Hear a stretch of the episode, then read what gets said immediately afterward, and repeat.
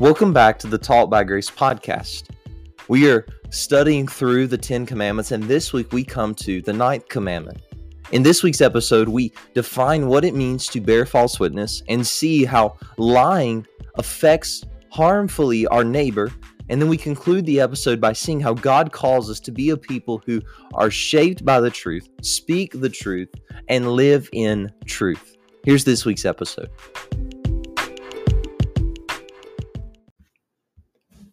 Do you swear to tell the truth, the whole truth, and nothing but the truth, so help you God? You've likely heard this question posed in a courtroom or on a TV drama before. It is pressed upon the witness when he or she steps to the stand. Joe may have seen a murder and now is responsible to tell the truth about the scene as accurately as he can remember. Sally may have witnessed a robbery at the local 7-Eleven and now must tell the truth about what she saw. On the witness stand, telling the truth is not optional, it is essential. It is serious business to tell the truth in the courtroom. It can determine whether or not the right person is convicted. It can keep an innocent man free or sentence a guilty man. If you commit perjury, you could be imprisoned yourself. Put simply, the right verdict is largely dependent upon how trustworthy and truthful the witnesses are. So they are asked to tell the whole truth and nothing but the truth. This is a legal responsibility in a court of law, but telling the truth, the whole truth, and nothing but the truth isn't just the responsibility of the witness on the stand. It is the responsibility of every single Christian. Telling the truth is not just for the courtroom, it is for every room. From the bedroom to the classroom, from the break room to the Oval Office, from the street corner to the pulpit, it is necessary everywhere. And telling the truth is what the Ninth Commandment is all about. In Exodus 20:16, thou shalt not bear false witness against thy neighbor. The other-centered portion of the Ten Commandments has shown us how we can deeply offend and wrong our neighbor. We can hurt our parents by dishonoring them. We can kill, commit adultery, and steal. It is easy to see that breaking those commands is very harmful to others. But what about this week's commandment, the Ninth Commandment? Don't bear false witness against thy neighbor. Is this really that big of a deal? We may be inclined to think that lying isn't a big deal until we actually consider the hurt it causes. If a man sneaks around with a mistress, his deception and unfaithfulness will bring untold harm to his wife. If an employee seems honest but is secretly embezzling thousands of dollars, that lie is deeply offensive and harmful to his employer, his fellow employees, and his business as a whole. How many of you have been hurt by someone lying to you or lying about you? How many times have you hurt someone by lying to them or lying about them? The rank smell of lying becomes even more putrid when we hear what God thinks of lying. Proverbs 6, verses 16 through 19 lists some things that God hates, and lying is there twice. These 6 things doth the Lord hate, yea, 7 are an abomination unto him: a proud look, a lying tongue, and hands that shed innocent blood, a heart that deviseth wicked imaginations, feet that be swift in running to mischief, a false witness that speaketh lies, and he that soweth discord among brethren. A little white lie is not a little white sin to God. He despises lying. He hates both the lying tongue and the false witness that speaks lies. So then to break the Ninth Commandment is to do that which God hates. Satan deceived Eve in the garden by lying to her about the heart and word of God. In John, Jesus called Satan the father of lies. So then to be a liar is to be as Satan-like as you can be and ungodlike as you can be. If you aren't yet convinced of how repulsive it is to God, consider one example, just one. There would be more than this, but consider Ananias and Sapphira in Acts 5. They gave money to the church. It's a very good thing to do. There was no requirement, but they willingly and voluntarily gave money to them. But here was the problem. They said they gave all. They didn't have to give all, but they said they gave all. And because they said they gave all, God slew them on the spot. And he killed them because, as Peter said, they lied to the Holy Ghost.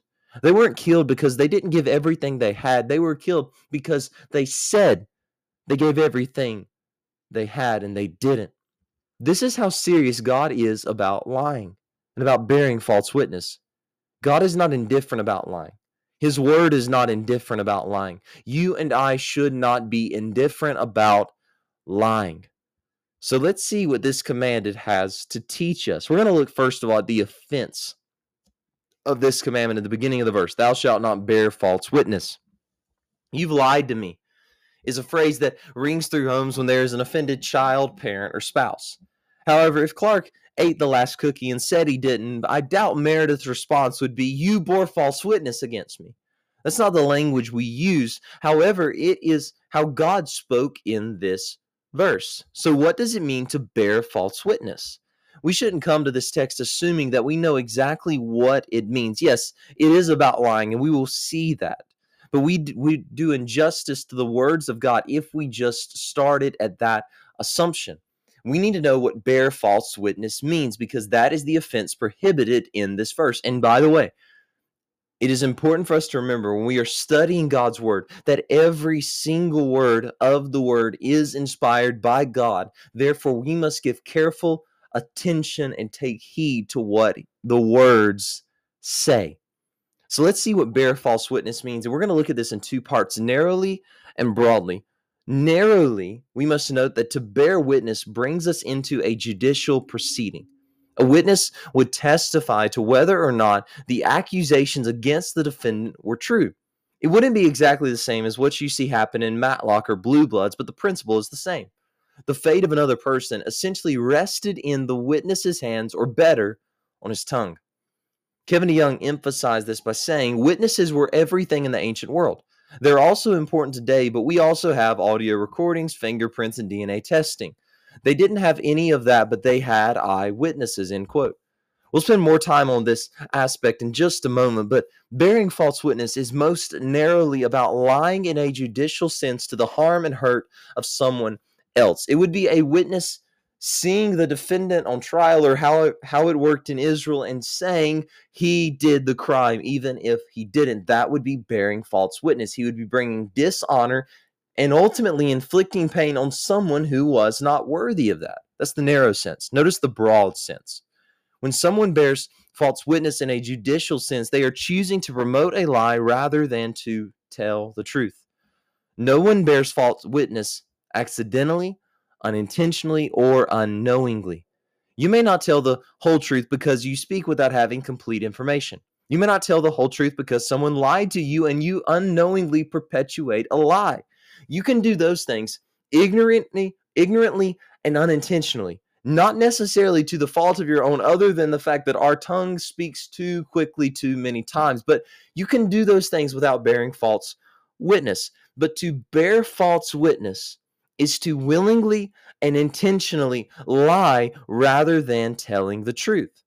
When we see this, we know bearing false witness is far more broad than if you do it just in a local, federal, or national court. It can happen in any situation throughout every day.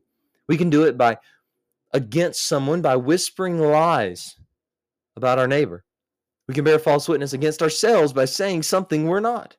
If you puff yourself up to get the girl or get the job, you are bearing false witness. And we can bear false witness against God by saying something he didn't say, by misrepresenting him, by misrepresenting his word. There are many preachers who bear false witness against God by misrepresenting his word. Succinctly put, you bear false witness when you know what the truth is and tell a lie instead of telling the truth. It's a choice to bear false witness. When you put lying in this light, it doesn't seem so little or white anymore, does it? Its apparent innocence goes away even more when you see, secondly, the offended in this verse. Notice how this text prohibits bearing false witness against thy neighbor. When you bear witness or you testify, your testimony is going to directly affect someone else. If you tell the truth, or if you tell a lie, it will impact the person you are speaking about or to. This last phrase shows us how this sin is particularly offensive to our neighbor. We can, by application, know that God is prohibiting willingly telling a lie in general, but as we've seen, he's specifically prohibiting willingly lying to the harm of our neighbor. This is why it is so serious. Think of the implications of this in Israel, as we saw in the narrow sense of what this is about. It is about a judicial hearing. Think about the implications of what this would have been like in Israel. Imagine someone named Jedidiah being accused of killing someone. He didn't actually do it, but Jethro came forth as a witness and said he did. Deuteronomy 17 lays out God's pattern of justice in Israel, and one witness wouldn't be enough. So Jethro goes and finds someone else to agree with him. He has so much against Jedidiah that he convinces Azariah to say that he killed him as well. These two get their argument put together so well that Jedidiah is condemned for being a murderer and stoned for his crime, or his apparent crime. Now, in this imaginary example, Jedidiah was a good, godly man. But because they bore false witness against him, he was put to death. Their lie resulted in his death. And this extreme illustration shows us how depraved it is to bear false witness against our neighbor. When you willingly lie or harm or injure another person, it is sinful. It doesn't have to be this extreme either. We can do it by whispering lies about someone we don't like so that others will think less of her or him. We can also bear false witness against our neighbor by making ourselves look better than we actually are. Now, it is good to point out the various ways we can bear false witness against our neighbor, but we need more than a diagnosis. We need the cure. It is helpful, and it can be, to try to describe and try to pinpoint all of the ways that we sin by breaking this commandment. But I think the better way is to see how we should keep this commandment. We need something more than a description of every possible way to lie. We need something more than simply saying, "Don't lie." We need more than this, because bearing false witness is a symptom of a heart disease. Jesus taught us that what comes out of the mouth finds its origin in the heart. And if we will have tongues that don't speak lies, we need hearts remade by the truth of the gospel. We need true hearts to have true lips. It is impossible to be true unless your heart has been transformed by the power of the gospel of Jesus Christ. We must first have hearts that are remade, but if we are in Christ, we need hearts shaped and molded by the truth of God's word. Your mouth will reveal what your heart is. Therefore, you must have a heart shaped by truth. This is the all-encompassing solution to every example of bearing false witness that we can think of, whether it's gossip, slander, malice, or just straight up lying. The antidote to all of those is the truth, because the truth binds you, the truth keeps you, the truth holds you. It is the antidote to every possible way to break this commandment. We must be people remade and shaped by the truth of God through the Spirit of God. Ephesians 4 is once again instructive about the other side of the coin for one of the commandments. In verse 25, it says, "Wherefore, putting away lying, speak every man truth with his neighbor, for we are members one of another." The antidote is right there. Stop lying and speak the truth. This is the way we keep the Ninth Commandment. We must be people who speak the truth, because our God is truth, and we are people of truth in Him. Now, also, we've seen how telling a lie will badly affect our neighbor, but think of how you and I can bear true witness for our neighbor instead of bearing false witness against them. We are so quick to shed blood with our tongues when we should be quick to heal and mend wounds. We rapidly slander, gossip, and bite when we should run to speak well of our neighbor instead. We should especially defend a friend, neighbor, a fellow Christian, or anyone who has been falsely spoken against. And by the way, this will take courage. If you are in a situation when you hear someone tell a lie about somebody else, you and I should stand up for that person when we know it is a lie, whether we like that person or not, whether they're an easy person to deal with or not. And we should stop the lie and stop the gossip and say, "No, that's not true," rather than bearing false witness against them. As Thomas Watson said, that the mandatory part of this commandment is this, that we stand up for others and vindicate them when they are injured by lying lips. That's what we should do. We must be people of the truth, and we must remember as we come to a close that everything about our faith is truth-centered. Truth is Trinitarian in nature. Our Father is true, the Son is the truth, and the Holy Spirit is the Spirit of truth. The Word of God is the truth. The church is to be the pillar and ground of the truth in 1 Timothy 3:15. The message we preach is the truth of the gospel. The Christian faith is what it is because it is true. We are called to live true lives in line with our true faith from our true God. This is why the Ninth Commandment is so important. We don't stop lying just because it's the right thing to do. We should never do something in this regard just because it's the right thing to do. Now, if that's all the reason you've got to do something because it's the right thing to do, then by all means do it because it's the right thing to do. But we ought to have a greater motivation. And especially when it comes to our obedience to God and love for others, our love for God and love for others, we should do it because of who God is and who we are to be. We must be people of truth. Let's finish with the question we began with. Do you swear to tell the truth, the whole truth, and nothing but the truth? We've well seen that this is not limited to a courtroom, but to tell the whole truth should be the theme of our lives. Husbands and wives, you must speak the truth and be true to your spouse. Children, you must be honest and full of integrity with your parents. Pastors and preachers, we must speak the truth by saying what God has said. Employees, be full of integrity in how you work.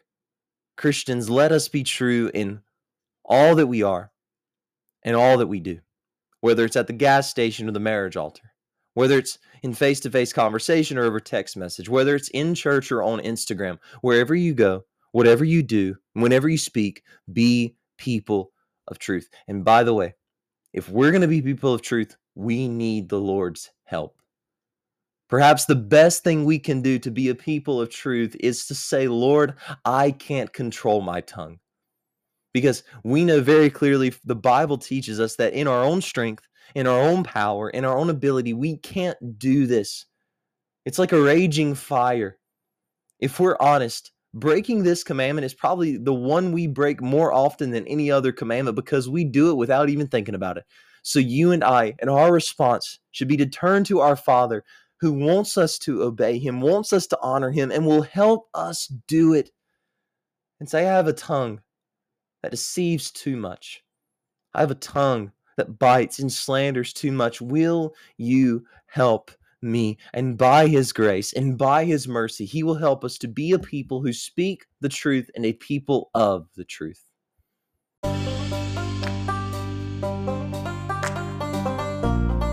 Thank you for listening to this week's edition of the Taught by Grace podcast. If you enjoyed the episode, I hope you will consider subscribing and leaving a review on whatever podcast platform you listen to it on. So I hope you will join me next week on the next edition of the Taught by Grace podcast.